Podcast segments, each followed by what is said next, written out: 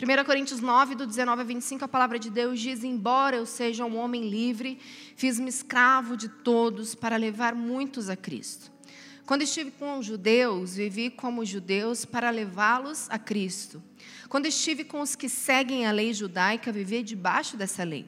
Embora não esteja sujeito à lei, agi desse modo para levar a Cristo aqueles que estão debaixo da lei.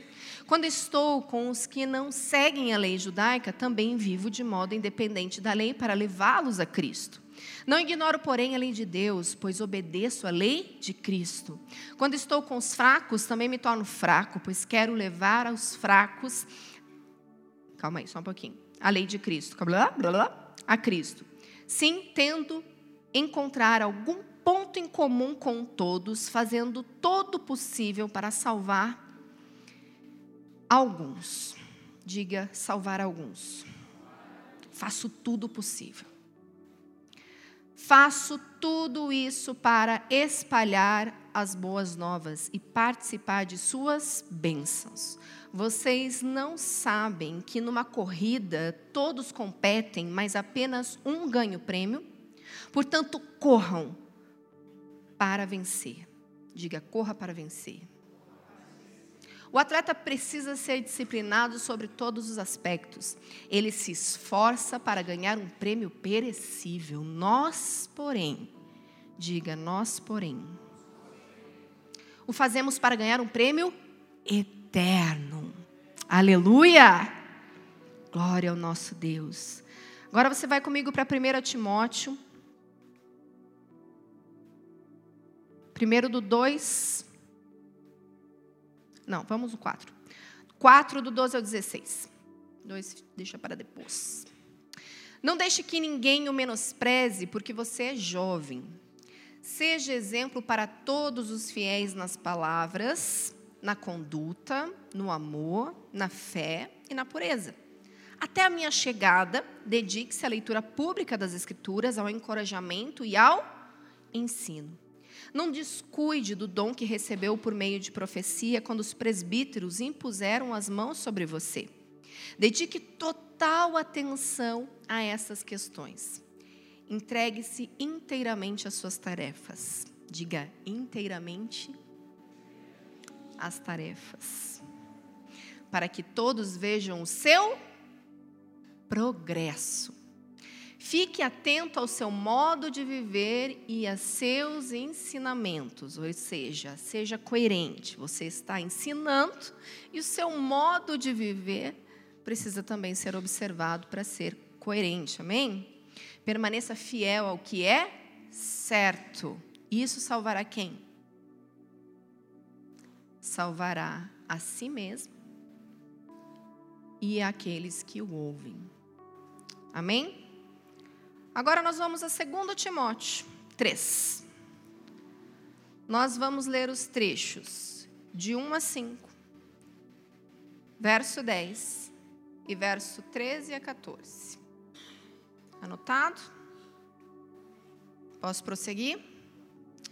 Sabe, porém, isto, que nos últimos dias sobrevirão tempos difíceis, porque haverá homens amantes de si mesmos avarentos, presunçosos, soberbos, blasfemos, desobedientes aos pais e mães, ingratos, profanos, sem afeto natural, irreconciliáveis, caluniadores, incontinentes, cruéis, sem amor para com os bons, traidores, obstinados, orgulhosos, mais amigos dos deleites do que amigos de Deus, tendo a aparência de piedade, mas negando a eficácia dela. Destes, afasta-te. Mas você tem seguido de perto o meu ensino, a gente já foi lá para o 10. A minha conduta, o meu propósito, a minha fé, a minha paciência, o meu amor e a minha perseverança. Em outras versões, o meu modo de viver. Mas os homens maus, enganadores, irão de mal a pior, enganando e sendo enganados. Tu, porém, diga tu, porém, permanece naquilo que aprendeste e de que foste inteirado, sabendo de quem o tens aprendido. Amém? Queridos, os textos de Paulo mostram para nós que há uma preocupação dos céus em revelar Cristo às pessoas. E ele está dizendo a Timóteo, querido, tu, porém, permaneça fiel, permaneça em tudo que eu tenho te ensinado, e eu tenho sido um modelo para você. Você tem observado a minha forma de viver. Timóteo, ouve de Paulo então que ele pode segui-lo, que ele pode olhar para ele. Não é o que Paulo diz? Sede meus imitadores, assim como eu sou de Cristo. O Senhor está nos dando a condição de sermos uma referência, um padrão, um modelo na vida das pessoas. E isso não é privilégio só de Paulo, isso é uma responsabilidade nossa. Nós precisamos ser esse padrão, nós precisamos ser esse modelo, porque ele diz, inclusive para Timóteo: você precisa ser o padrão nas suas palavras, você precisa ser um padrão de fé, você precisa ser essa referência em tudo que você faz. Quando Paulo escreve as cartas a Tito, a Timóteo, e fala que precisa encontrar as qualidades de um presbítero, e falam a maioria de caráter, ele está falando de homens que precisam ser encontrados naquela condição. Isso quer dizer que não é privilégio do presbítero, do pastor, daqueles que são ordenados, passarem a ser aquelas pessoas para uma ordenação. Concorda comigo? Essas pessoas precisam ser encontradas naquela condição. E Timóteo tem um comissionamento aqui. Ele fala: olha, você precisa continuar fazendo o que eu já faço e eu te deixei aqui toda a instrução. E a palavra de Deus tem para nós esse peso, tem esse trilho. Nós devemos ser aqueles que são uma referência para os outros. A capacidade de influência pelo poder do Espírito em nós, o empoderamento que se fala hoje é do Espírito em nós.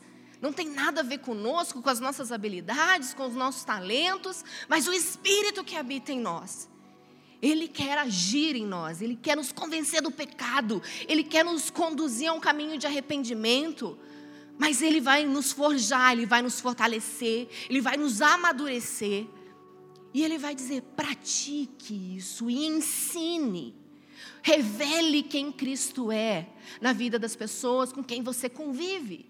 E é o que o texto inicial diz: Fiz-me fraco com os fracos e eu fiz de tudo para ganhar alguns. Sejam quantos for, nós estamos o tempo todo expostos a relacionamentos, a vidas, a contatos, mesmo que sejam muito rápidos, mas o Senhor coloca diante de nós vidas, pessoas que precisam ser salvas, que precisam da esperança do Evangelho, da verdade, da luz. E quantas oportunidades temos perdido? Sabe, de olhar nos olhos daqueles que cruzamos, de olhar nos olhos daqueles que nos atendem, de olhar nos olhos daquele que moramos do lado todos os dias e levar o Evangelho, de algum modo, ganhar, mesmo que alguns. Há uma responsabilidade para a igreja. E queridos, eu vou dizer para você, quando o Dan esteve aqui, e ele, uma das palavras que ele liberou, ele falou: vocês precisam de coragem. Vocês vão precisar disso. Alguém lembra dessa expressão? Quantos? Vocês precisam. Vocês precisam. Ele é um homem profético, ele sabe o que está por vir. Nós sabemos o que está por vir. A verdade é que a sociedade já tem nos empurrado para um lugar já tão desconfortável, não é mesmo? Que você tem que cuidar a palavra que você usa, a forma com que você expressa qualquer coisa, o que era muito normal antes falar, agora é politicamente incorreto. Você pode ser multado, condenado, aprisionado, você pode ser fulminado nessa terra. Se você fala qualquer coisa errada. E a sociedade vai nos empurrar para um lugar muito desconfortável. A gente já tem visto esses homens aqui, que ele disse que nos últimos dias existiriam. Você consegue tirar alguma coisa dessa lista? Dizer, não, ainda não temos essas pessoas. Consegue? Não. Nós estamos vivendo os últimos dias. E as coisas vão ficar cada vez piores. E é essa responsabilidade como igreja nós precisamos ter. Ter o um entendimento que os dias são maus. E talvez você fique olhando para o seu próprio umbigo, somente para a sua vida. E eu sei que você tem dificuldades, limitações, desafios, eu também tenho. Mas existe um reino em movimento e que somos participantes. Há uma esperança de uma glória eterna a esperança dos dias de descanso, a esperança para que toda lágrima seja enxugada, há uma esperança, querido, de uma coroa, a esperança de uma recompensa. Esses dias chegarão e toda vez que a gente olha para isso, que nós temos essa esperança, que esse é o entendimento que deve ser o nosso alvo, nós conseguimos descansar mesmo no meio das lutas, das dores, das dificuldades.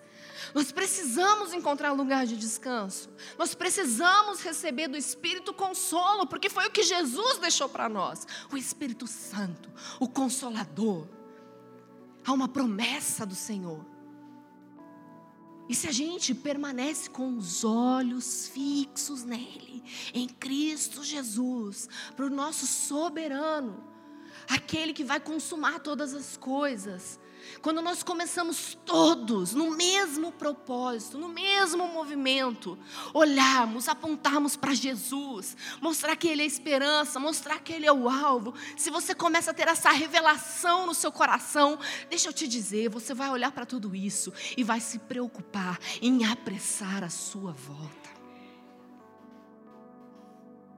Quando você começa a olhar para o alto, quando você começa a buscá-lo acima de todas as coisas, você só vai ter um anseio no seu coração: é volta logo, Jesus. Maranata, Senhor, vem, vem.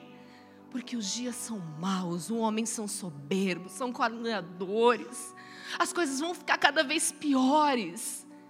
E nós precisamos manter os nossos olhos fixos, porque as coisas vão piorar e precisam, para que Ele venha, para que tudo seja consumado. Nós precisamos clamar: Vem, Senhor Jesus. E está tudo bem, porque guerras ainda vão vir, coisas difíceis vão vir, mas eu preciso, eu preciso me manter firme, posicionado, entendendo o meu lugar neste reino que está em movimento e dá vontade de me dar um sacode na sua cadeira, sabe? De dizer: levanta daí, desperta. Você precisa ter entendimento. A tua chama tem que estar acesa. Você precisa queimar. Você é um sacerdote nessa terra. Você precisa continuar oferecendo sacrifícios agradáveis ao Senhor. Você precisa ser uma voz nessa terra. O Senhor te elegeu, o Senhor te trouxe aqui, o Senhor te escolheu. E Ele te deu toda a capacidade. Ele te deu um intelecto, Ele te deu voz, Ele te deu força, Ele te deu vigor. E talvez hoje você esteja cansado, sobrecarregado, mas Jesus diz: Vinde a mim, vocês que estão cansados e sobrecarregados, eu vos aliviarei. Aprendam de mim, que sou manso, humilde. Abandone a sua justiça própria. Deixa eu exercer justiça. Tenha fome e sede de mim. É essa fome e sede que temos que ter de Jesus, porque Ele é a justiça. Ele é a verdade. Ele é a vida que precisamos. Nós temos, queridos, que abraçar a verdade do Evangelho para esses últimos dias há uma chamada do Senhor, Ele está clamando: onde estão, onde estão, onde estão, onde estão os meus adoradores, onde estão aqueles que vão anunciar quem eu sou? Os anjos queriam esse privilégio, mas Ele deu a nós o privilégio, a honra de proclamar quem Ele é, o Evangelho. Em nome de Jesus, vamos declarar que seremos como Paulo, homens e mulheres que imitam a Cristo e que podem ser imitados. Em nome de Jesus. Se a falha é você, a falta em você, porque uma das conversas que nós temos muitas vezes com as pessoas é justamente essa, pastora, mas eu tenho tanta falha, eu tenho tanta coisa para corrigir, eu ainda não estou pronto. Querido, na cruz tudo foi feito. O que eu posso fazer por você? Que milha que você quer andar sozinho para o quê? Se chocatear, chocatear é bom, né? para você poder ter um perdão, não tem o que fazer. Está feito. Jesus naquela cruz fez tudo. Foi consumado lá a obra de salvação para as nossas vidas. E nós só temos que encontrar lugar de arrependimento e dizer: sim, Jesus, eu aceito o teu perdão, eu aceito o seu amor incondicional. E talvez você tenha muito peso nas suas costas, muitas acusações, mas a verdade é que tudo isso vem para te paralisar, para te amedrontar, porque todas as informações do diabo são para isso, para nos aprisionar, para nos paralisar, para nos intimidar e dizer você não está pronto, você não é você não é capaz, você não pode, você não tem moral. Mas nós temos acesso a um perdão. E no mesmo momento que você pecar, você só precisa correr para o Senhor e pedir perdão, e se arrepender verdadeiramente, e deixar o pecado. Queridos, o reino do Senhor, ele é tomado por esforço. Precisa ter um movimento nosso para evangelizar, para proclamar, para viver em santidade, sim, porque a palavra de Deus diz que o diabo tem que ser resistido. E a resistência, ela é uma força contrária. É responsabilidade nossa. O vencer o pecado está aqui diante de nós. Porque nós temos que aceitar o perdão na cruz e resistir ao diabo. É ele que lança sementes, é ele que lança engano, e você tem que resisti-lo. Reconhece que há tentação, foge, foge da aparência do mal. É um movimento nosso, concorda comigo? É uma força nossa. Quantas pessoas, especialmente quando nós pastoreávamos jovens, viam para nós e diziam: Pastor, eu não tenho força, eu não aguento, eu não consigo, acho que o Senhor não tem nada para mim, porque eu não dou conta. A vontade interna era de dar, com todo respeito, uns tabefes. Acorda, está contigo, a responsabilidade é sua. Você pode resistir se a palavra diz que nós devemos resistir, está em nós. Nós resistimos. Nós escolhemos por pecar ou não. Há um enredo das trevas, há um pecado que tenazmente nos assedia, mas ele não tem poder de impor sobre nós. Assim como o Senhor mesmo não impôs sobre nós escolher por ele. O pecado também não. O Senhor nos deu livre-arbítrio, escolha por mim. E quanto ao pecado, é a mesma coisa. Você escolhe pecar. A palavra de Deus diz que nós somos tentados pelos nossos próprios desejos. Nós somos tentados pela nossa própria cobiça. Nós não podemos negociar. Nós não podemos nos entregar, nos render. Porque se você tem se rendido à obra das trevas, se rendido ao pecado, isso quer dizer que você fez uma escolha, você tomou uma decisão de não se render a Cristo Jesus e se sujeitar aos seus próprios desejos, ao diabo, ao que foi oferecido. Mas nós seremos esses que Paulo chamou para nós sermos Tu, porém, não é? Você vai ser padrão dos fiéis.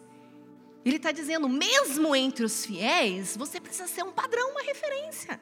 Então nós estamos todos aqui reunidos, mas nós precisamos escolher ser um padrão. Eu vou ser um padrão para você, você vai ser um padrão para mim. E isso não é só para o pastor, para o diácono, para o presbítero. É para todos nós. É a palavra de Deus, querido. Você entende, entende que essa palavra é para você? Não foi escrita Timóteo. Olha que lindo que eu escrevi para Timóteo. Deixei lá uma cartinha para ele, vocês estão vendo? Então ele foi exatamente assim. Olha que bonito. Não. Essa é a palavra viva de Deus. Esse é o alimento. Esse é o caminho.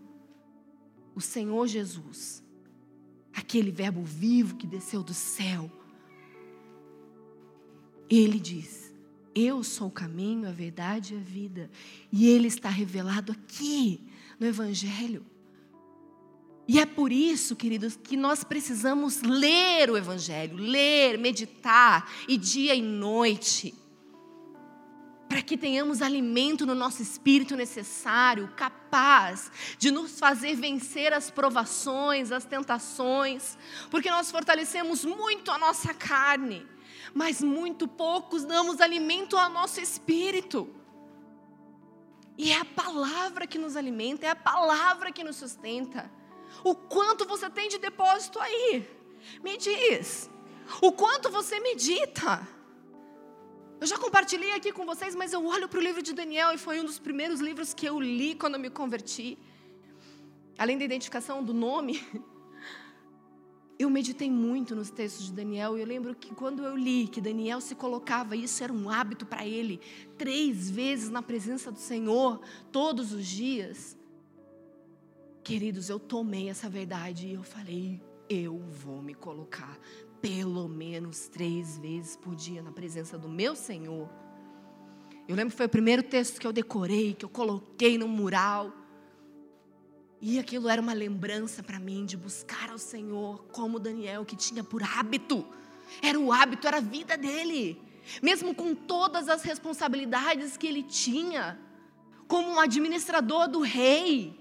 Você sabe o que isso significa? Alguém que tinha muitas competências, mas também muitas responsabilidades. Alguém que tinha seu tempo dedicado aos serviços do rei. Mas ele encontrava lugar na presença do Deus vivo. Ele se colocava, ele submetia, porque ele sabia de quem dependia. Ele precisava do Senhor, ele precisava ouvir do Senhor, ele apresentava suas causas diante do Senhor. E sabe, queridos, nós vamos vendo lutas após lutas, dificuldades e desafios, e parece que é somente no momento que estamos sucumbindo, perecendo, e que estamos lá quase afundando, e que a gente começa a clamar por socorro, e me ajuda, e pastor, e líder, e vem, e socorro. Não, queridos. Não é essa a vida do crente. A nossa vida é oferecer ao Senhor sacrifício agradável todos os dias, é receber dele instrução, é receber dele orientação do que fazer, para onde ir, um coração sábio que discerne tempo e modo para todas as coisas. Só que para isso eu preciso da palavra, daquilo que me revela quem ele é e como ele quer que eu seja. Que padrão é esse? Você sabe qual que é o padrão do fiel? É um padrão de santidade, de fé, de pureza, que acredita, que sabe a quem serve, que conhece a voz e discerne a voz do seu Deus. Que no momento do desafio, da dificuldade, está ali discernindo a voz do Espírito. Está ali recebendo a paz que excede a todo entendimento, para ter direção. E por mais que às vezes não compreenda nada, obedece anda na palavra do Senhor. A palavra de Deus diz o quê? Guardei a tua palavra no meu coração para não pecar contra ti. E se você tem pecado recorrente, deixa eu dizer, você não tem guardado a palavra do Senhor no seu coração.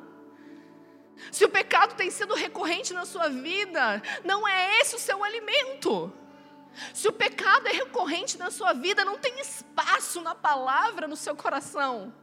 Você não está guardando, você não está se alimentando.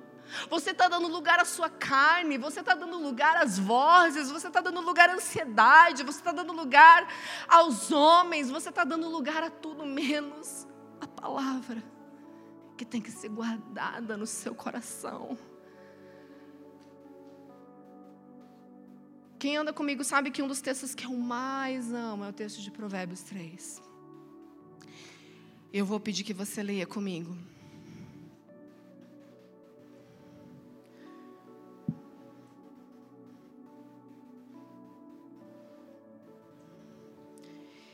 E se você tem perdido o hábito da leitura, o hábito do devocional, comece por esse texto.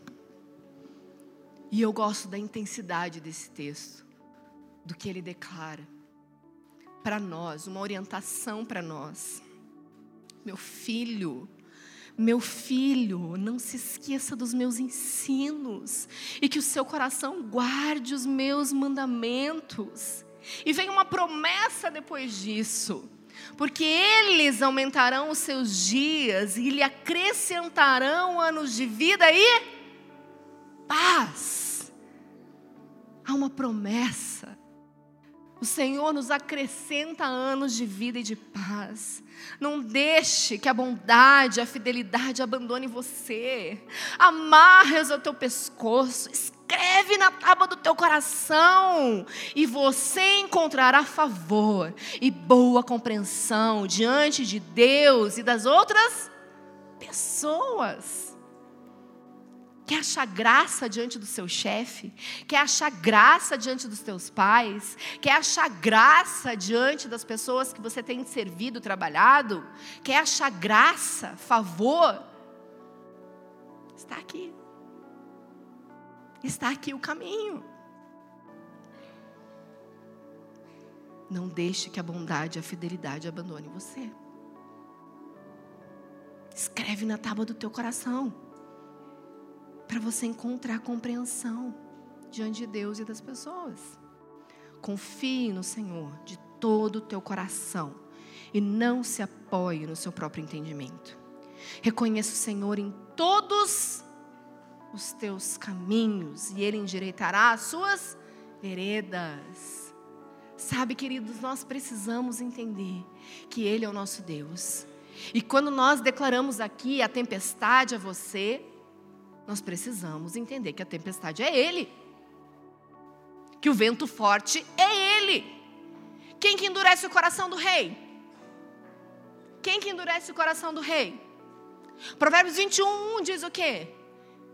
coração do rei está em minhas mãos e como ribeiros de água eu inclino ao seu propósito. Quem aqui já teve reis em sua vida com o coração endurecido contra você? Eu já, várias vezes. E sabe, aquilo que é do diabo, ele é vencido em nome de Jesus. As obras das trevas, sim, estão operando e usando pessoas. Mas quanto a essas coisas, nós temos um poder e uma autoridade que se chama o nome de Jesus. E você repreende, você rejeita, você manda embora. Mas se as coisas permanecem como estão, entenda que essa é a soberania do Senhor. Que no reino espiritual as coisas são batalhadas e vencidas em nome de Jesus. Mas, quando há um endurecimento permanente, quando há coisas contra você, há vento soprando, quando a tempestade está no seu barquinho, é o Senhor que tem o controle. Porque Jesus está ou não com você? Jesus está ou não na sua jornada? O controle está nas mãos dele? E ele cessa a tempestade a hora que ele quiser. Ele tem todo o poder para isso. Há um comando apenas. E há tempo para todas as coisas. Há tempo para chorar, há tempo para se alegrar, há tempo para abraçar, há tempo para afastar. E nós precisamos discernir e entender que o Senhor é tudo em todos. Ele se manifesta, ele usa o ímpio, ele endurece o coração do rei. E Ele faz tudo cooperar para o bem daqueles que o amam. E fazer tudo é tudo. Todas as circunstâncias. tudo que está acontecendo com você, por mais difícil que seja, por mais desafiador, tudo vai cooperar para o teu bem. Vai te esticar, vai te forjar, vai te levar para um lugar mais intenso no Senhor. Você acredita nisso? Então fala, eu acredito. Eu recebo. Amém? Voltando ao 3,7. Não seja sábio aos seus próprios olhos. Tema o Senhor e afasta-se. Então você tem que se afastar. Quem tem que se afastar do mal? Hã? Quem tem que resistir ao diabo? Hã? É isso aí. Diga, sou eu. É eu que venço o pecado em Cristo Jesus. O Senhor me fez mais que vencedor nele. O Senhor me fez forte na minha fraqueza. Ele me capacitou. Ele já me entregou tudo. Todas as bênçãos já foram derramadas pelo poder daquela cruz. Nós temos que acessar, nós temos que nos apropriar, nós temos que viver o evangelho da verdade, que tem todo o poder para destruir o mal. E nós temos condições de vencer o pecado. Você tem condições de vencer a pornografia, você tem condições de vencer o vício, você tem condições de vencer o que tem te atormentado na sua mente. Você tem. Você precisa resistir ao diabo. E existe força tanto para vencer o mal, quanto para espalho, espalho, espalhar o evangelho, que é o reino de Deus tomado por esforço. É um movimento nosso. O reino de Deus está em movimento. E eu não sei você, mas eu consigo ver pessoas aqui que o Senhor está trazendo. E o reino dele está se movimentando. E ele está usando adoradores, homens e mulheres intercessores, pessoas que estão aqui servindo, que estão entendendo o seu lugar no Senhor, que é filho de um Deus poderoso, que mandou um Cristo redentor vivo que reina e que serve. Que veio para lavar os pés, que veio para sentar-se à mesa. E temos aqui filhos que se parecem com Ele, que vêm para lavar os pés uns dos outros, que vêm para perdoar. Filhos amados, parecidos com Ele, que servem a qualquer tempo, em qualquer lugar, a quem for preciso, que abre uma mesa na sua casa, que serve um banquete aos seus amados irmãos. Em nome de Jesus, vocês são parecidos com Cristo Jesus. Eu vejo isso, eu creio nisso, eu profetizo isso. Em nome de Jesus, que as suas casas sejam lugares de mesas que curam, que recebem vidas para salvação, que recebem vidas para salvação, para edificação, para cura. Homens e mulheres que serão curados na mesa neste lugar homens e mulheres que serão edificados, que darão testemunho da glória do Senhor através de uma simples conversa, de uma meditação do Evangelho juntos. Você vai sentar-se à mesa para dizer: Eu estava meditando nesse texto aqui, ó. O Espírito Santo me falou uma coisa. Olha aqui. Vai ser essa a sua conversa. Vai ser compartilhar o pão vai ser compartilhado o vinho do Espírito. Vocês vão se encontrar cheios do Espírito Santo. Vão derramar o coração um para o outro e vão testemunhar a glória de Deus. E vai falar: vem aqui, deixa eu te dar um abraço. Deixa eu trazer o consolo. Deixa eu te incentivar. O Espírito Santo está aqui, ele quer se derramar, ele quer falar. Há um caminho para nós, igreja, para os últimos dias que serão difíceis. Esses homens estão diante de nós. E quem nós temos sido diante destes homens? Quem nós temos representado? A impressão que eu tenho é que tem uma igreja em fuga, que quer se encontrar com os seus, mas não quer se deparar contra aqueles que têm se levantado contra o Evangelho que não quer se levantar e testemunhar a glória de Deus. E é por isso que eu falei, cara, faz uma selfie, mostra quem você serve, testemunhe a glória de Deus na sua vida e abra a sua casa, leve as pessoas para as Livingstons, em nome de Jesus, traga as pessoas para a igreja. E deixa eu te dizer, tem muitos de vocês que têm medo de trazer convidado aqui. Já até parou.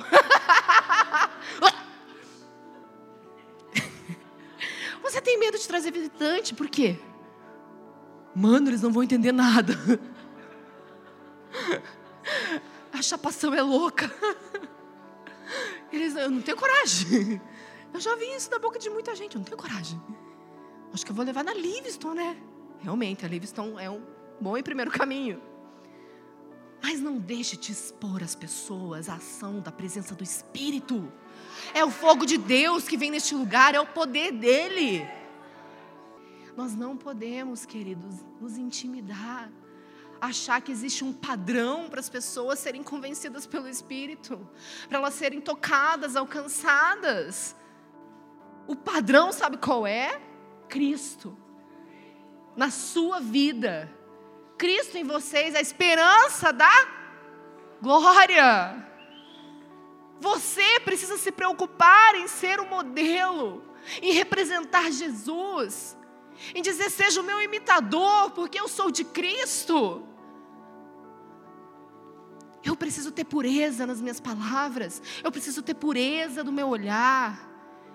Eu preciso aplicar fé, eu preciso encorajar. Encontrou alguém enfermo, alguém com o pé quebrado. Gente, tudo é uma oportunidade.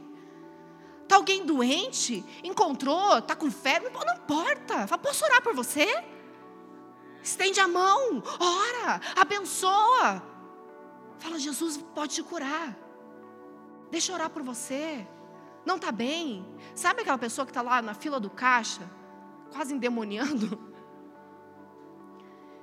Quantos daqueles que estão empacotando suas compras, daqueles que estão te atendendo, estão opressas, estão precisando de uma voz de esperança, de alegria, de você simplesmente olhar nos olhos, porque eu observo, tem uma coisa que eu gosto de fazer nessa vida, né, minha gente? Não é só por formação, mas sempre foi isso, é de observar as pessoas, os comportamentos.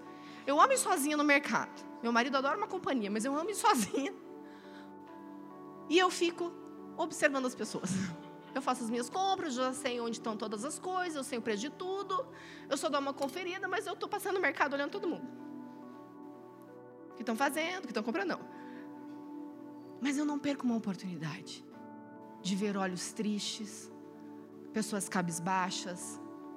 E nós precisamos ser esses que estão observando, que estão dando lugar ao Espírito, dizendo: Senhor, eis-me aqui, eis-me aqui, me usa.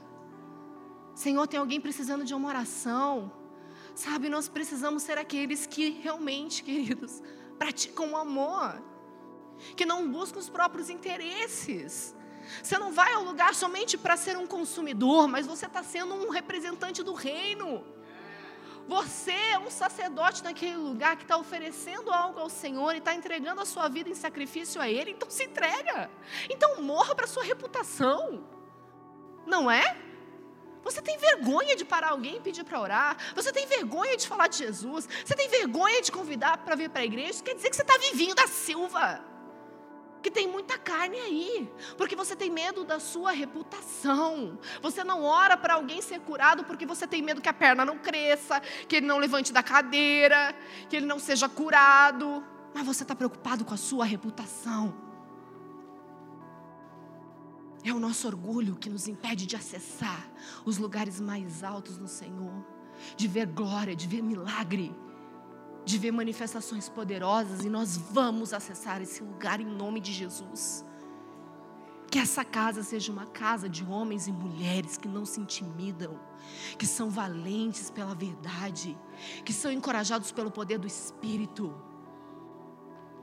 que vencem as circunstâncias, sabendo que Ele é um Deus que já nos deu a vitória e que está fazendo tudo cooperar, Ele está movimentando os céus a nosso favor. Há um fim, há um propósito, algo eterno, e nós precisamos entender esse valor. Que nós estamos num reino em movimento para que Ele volte. Nós vamos ansiar, nós vamos clamar nós vamos ser o tipo de pessoas que atraem a presença, que querem Ele de verdade. Nós não queremos aqui para um encontro semanal. Nós não estamos aqui para ser mais uma igreja nessa cidade. Nós temos um compromisso com Cristo. Nós temos um compromisso de entregar tudo a Ele, porque Ele é totalmente digno. Você não está aqui para receber nada, você está aqui para entregar tudo ao Senhor. E Ele ainda nos recompensa, Ele é bom, é misericordioso, porque a verdade é que Ele já fez tudo por você, as bênçãos já estão aqui, já foram derramadas. E nós precisamos encontrar o caminho de acessá-las. Nós vamos encontrar o caminho da lei da semeadura, nós vamos encontrar o caminho de oferecer, de entregar, e o Senhor vai trazer a recompensa. Nós vamos nos apropriar da verdade, que temos direito a uma herança como filhos primogênitos, igreja de primogênitos que tem direito a uma herança. Nós vamos acessar esse lugar com Ele. Mas nós precisamos abandonar o mimimi, abandonar a justiça própria, ajustar o nosso foco, buscar o Senhor, aquilo que realmente importa. A recompensa ela é eterna, ela não está aqui para este mundo, queridos. A recompensa está com Ele, é Ele. Não está nos seus prêmios nessa terra, não está nas suas conquistas nessa terra.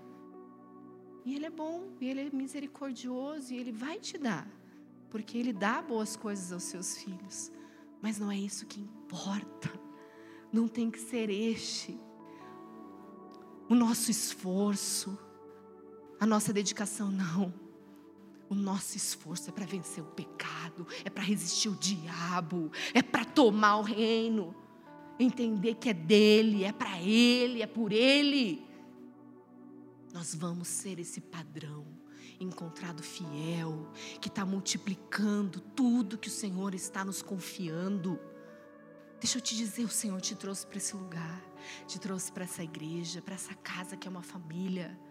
Então começa a submeter tudo ao Senhor, começa a entregar tudo a Ele, começa a assumir sua responsabilidade no corpo de Cristo.